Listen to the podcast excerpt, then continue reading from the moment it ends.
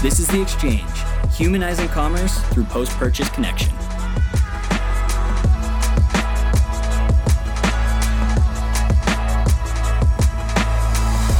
Your return policy and process are an extension of your customer shopping experience. The purchase is not complete until they're holding a product in their hands that they truly love. But for many brands, the return process is an afterthought, a piece of the logistical puzzle, but not a place where you're going to wow your customers. Today, we're talking to Sunski, who clearly doesn't think that way. They're doing some really cool things like using AR to help people find the right product and allowing people to gift products that they were thinking of exchanging. And to explore those topics in more detail, we have two guests today from Sunski. We have Grant and Raja joining us. Grant is the head of sales operations, and Raja is the head of media and customer experience. Welcome to the show, gentlemen. Thanks for having us. Thanks, Alex. Thanks for joining us, guys. I, I figured uh, to kick us off, um, Grant, why don't you tell our listeners a little bit about Sunski? Yeah, so um, Sunski, um, we've been in business for about eight or nine years now. Actually, Raj and I have been a part of the business for most of that. Um, and you know, originally we set out to provide uh, polarized sunglasses for a reasonable price, um, all designed in house and um, focus on sustainability efforts as the company grew. So, you know, we still stick to everything polarized, um, but now we manufacture everything out of recycled plastic. Um, every every frame is fully recycled plastic, and removing um, single-use plastics from our packaging because pretty much every pair of sunglasses comes wrapped in a poly bag, and none of ours do anymore. So, um, but yeah, that's that's where we're at, and you know, all of our frames or original designs, and um, we just continue to grow on that. And are you guys both wearing Sunski glasses right now? I am. I don't think. I don't think Grant is. These are prescription. Yeah. Putting you on blast on the first question. But. Raja's rocking those blue light Sunskis though. Mm-hmm. And I love like everything you were talking about there. I love what Sunski's up to. I love the brand. I love how you guys are doing a lot of things differently. And I think the thing I'm most impressed with is you have taken something which is generally a wall of text, and I'm talking about the return policy. Someone comes to the return policy page and they have to read a novel, like in Grant's background right now, of text and just all this like legalese around a return policy. But when I go and check out the return policy for Sunski, I'm greeted by the Backyard Quartet. And for those of you that are listening, this is a video of a band singing their exchange policy in a video. And I will make sure it's linked in the comments because you'll be singing it for the rest of the day. So I think this is a fantastic way to communicate your return policy. And I guess my question on this is like, what has the response been like to that video? Are you finding that the return policy is actually more clear when you present it in a video like that, Raja? Well, yeah, we've had, I mean, we got a great response, definitely um, a variety of comments across the board it has been pretty effective. We still do have that wall of text, you know, like you got to have that. A lot of people like to read, but um, this was, you know, we're a small team and we're kind of like a goofy, fun bunch. Um, and this was a way for us to infuse a little bit of that into our, you know, subtly into our brand and um, allow customers to kind of get to know us a bit better. And um, like you said, you know, there's if song people remember songs, especially if they're kind of catchy or so they'll stick. Um, and you know, it was it was really fun to do. We did it we did it more just because it was such a great idea. We didn't really know at the time how we would use it or the impact of it, and now it's it's become kind of like an iconic piece that shows a little bit of who we are and how we do things differently, like you said. So um, definitely enjoyed putting it together for sure. yeah, I want to know who I want to know who wrote it. Like, how do you go from a return policy to a song? Like, someone has to write that and perform it and all that. Well, it, I mean, it started in San Francisco. I was I was out there with the with the Sunski team, and um, this uh, one of the previous employees there, Gabe, who uh, I play music with. We we came back from a happy hour post Sunski work day happy hour, and um, I think we started jamming out uh, the shipping song. It just kind of came out. And then that was the light bulb moment. And it was like oh my god we should do songs for all of our faqs and some of our you know features or whatnot. And then i actually wrote um, i wrote all the songs. It took a while but uh, clearly it was worth it. And um, then uh, then i came back for another trip to san francisco and we assembled the backyard quartet. We had a bunch of we have a bunch of musicians on the te- on the team. So it was like um, took a little bit of planning and we shot it in i think one one afternoon Yeah, I think you can even see the take number on the intro title slide uh, of the one that we chose or the final take that we got, something like take seven or, you know. I love that. Where else did you end up using the backyard quartet? Because like I know you're using it for exchange and it just seems like it's you're using it as a way to make some of these more boring topics fun. Like where else besides the exchange policy are you using that? I'd say maybe the most beneficial use of it has been with uh, some of our partners and distributors and international partners, new partners that um, you know they they get this regular rundown of of of connecting with a brand and then they get this piece of media that's so far out of left field that it kind of it, paints a clear picture of of who we are and um, so I think that's been great. And you know what? There's still there's we still have yet to really put um, time and effort behind kind of marketing it. At, when we first put it together, I had the idea of doing a campaign and maybe even taking the quartet on tour. Um, recording recording a, a, short album and putting it on vinyl. I know that seems a little bit excessive but you know when you want to do something like that it's almost better to just go the full uh, full steam. Love it. So um pending you know pending how the future goes and if we can juggle work and all that you know ideally we can maybe do another run or or record volume two so we'll see. It sounds like you're just looking for an excuse to go on tour, but um, would, would, would, would buy tickets to it because it's it sounds unbelievable. Thank you. Yeah. Of course, of course. Now, so through kind of the application of, of of the quartet and your return and exchange policy, you guys do something really interesting where you allow customers to take a partial refund. Uh, I think it's fifty percent if they gift the pair. They have to gift that pair that they're not keeping to a friend. Maybe clarify if, if I'm saying that correctly, but then like walk us through that decision and why you decided to do it that way. Yeah, no, you're totally right. It's we call it the Return Stoke program, and um, I mean, the idea is that it, you know, it's like gifting to a friend is always a good opportunity to share something that you might not like, but somebody else might like not might like just because the frame doesn't fit you.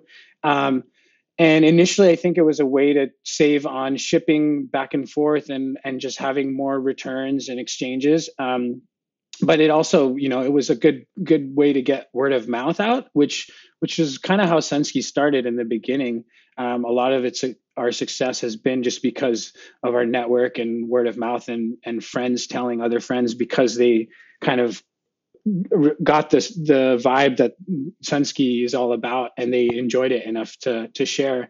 So it was a great way to to just get like a, a, a kind of like an analog word of mouth referral program in place. Um, and also just minimize all the shipping back and forth and a carbon footprint and shipping costs and it just kind of you know th- we do have a lot of customers taking advantage of that so it's been successful and um, i think if ultimately if somebody wants to still return it or exchange it, they do that. But at least it's it's kind of like a intermediate step or another option for them to to do. And I think that's the immediate follow up question to that is like, how do you define success of a program like that? Is it like the amount of people who are taking you up on that? Is it the uh, like trying to measure the word of mouth of the people who are getting those as gifts? Um, I think it's a little bit of both. Like you said, it is it's a it's hard to track. We can look at the numbers of how many people use it, but you know, it's the impact is really when they're giving that to their friend and how that friend responds to it um, just just via email we've had customers that are like oh this is so cool i'm going to gift these to my cousin or my daughter and uh, then they're going to they know they have a bit better idea of what they want now from the website because you know they didn't like the first pair for whatever reason um, so they're able to you know get a, a better fit for them. Were you guys ever worrying or did you have to ever have to deal with abuse with, with that program? Like were people taking advantage of it? I mean i'd say with with any kind of policy or program i mean we have a lifetime warranty on our sunglasses so there's there's always are there always are going to be customers that take advantage of a program or a system and you just kind of need to be aware of it and tr- try to track it as best that you can but but not at the cost of providing a, a good experience for your customer or a logical a logical flow um, or process. You know i think with the the 50% off code is a, is a good way to do it. It's it's it is steep a steep discount. You know you're probably not going to get that discount from a brand from a friend. Maybe you'll get like a 40% is a pretty standard pro deal. So it is a it's a generous offer but it's also not one that it's not like a free pair of shades So um, I'd say there is, you know, it's like right in the in on the in the middle of being um, not too expensive and also just like a good program. So yeah, there's probably there's probably customers that take advantage of it, but I think um, if they're giving pairs away, then that's the goal. So I love the way you're thinking about that. Like building something, yeah, there's always going to be abuse and there's always going to be people who try to take advantage of something. But if you build something in a way where you're trying to deter that, like, I don't know, 2%, 3% of people, and that comes at the expense of like the majority, you're just building tons of bad experiences for the customers in favor of like trying to protect yourself on such a small piece of the pie. Totally. It's the honor system, you know? Yep. And I want to I want to switch gears a bit and talk about something that happens before the exchange. So I'm browsing your site and I'm looking at how you guys are using AR right now. And I've seen AR be used on like my phone and I might use it to try a pair of like glasses or shoes on, but I've actually never encountered AR from like a desktop experience. So maybe could you tell our listeners how that works. Like, how did you end up doing that? I think it's super fascinating. And Grant, I think you're the expert on this one. I yeah, relatively. Um, so I don't know. I, I'm not a software engineer. I don't know the technical, you know, side of augmented reality. And to be honest, but um, from our use case and uh, how we use it, we were approached by the company is called Ditto, uh, D I T T O, and uh, they're they're growing. They're on a couple other eyewear brands as uh, websites as well. And um, I think with the shift for e-commerce sales, even before the pandemic, um, it was really important to have an experience like this. And originally, it was mainly geared towards mobile because everybody has you know a selfie cam on their iPhone or um, anything like that. But I also think that they did recognize the importance of being able to do it on a desktop because now most people have a webcam on their desktop and this or 2020 even more so because everyone is working via um, you know video conference and everything like that so you have to have a camera if you didn't have one before so um, yeah it just e- e-commerce from eyewear just it makes total sense. And we did it well beyond um, you know probably a year before we probably did i think we just started doing it in 2019 so um, we saw the importance of it way before the massive shift to e-commerce that happened in 2020 and and what has the customer response been like? Like how have you seen like maybe uh, more comments on it? Do you do you feel like it like I don't know. What, how do you guys measure the response to an initiative like that? I mean, it's it's tough to nail down. Like, obviously, you can see how many people use it uh, on the website. That that uh, proportionally, that has grown pretty um, quickly. Um, I think the the system itself is easier to because there's um scaling and things that you have to do by like holding like a card like you know an ID card or credit card on your forehead so that it like scales your face properly so it knows where to place the the glasses on your on your face but i i more and more people use it i mean it just it keeps getting making more sense to have it uh, uh, people have more positive responses to it uh, lately. Um, the only time someone dislikes it is if they think it didn't do a very good job, but that doesn't happen very often. Um, but it's mainly, mainly amazingly pretty positive, and um, it definitely helps you know someone make a decision specifically to find the right silhouette for their face. I think that's the most challenging aspect of finding that's what people are most picky about.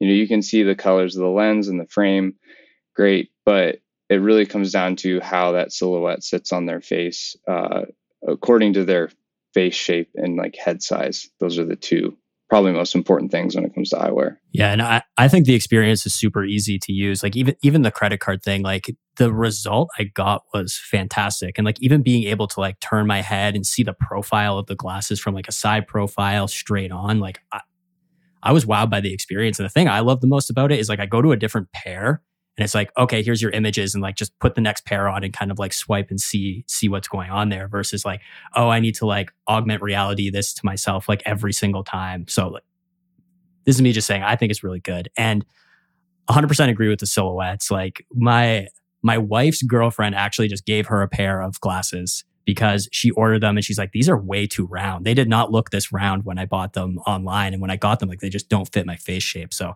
100% heard on that problem. And Since you've implemented this, have you seen that have a positive impact on like the number of returns you're seeing? Like, are you seeing a decline in returns because people are a lot more confident in what they're buying with like the silhouette and exactly how it's going to look on their face?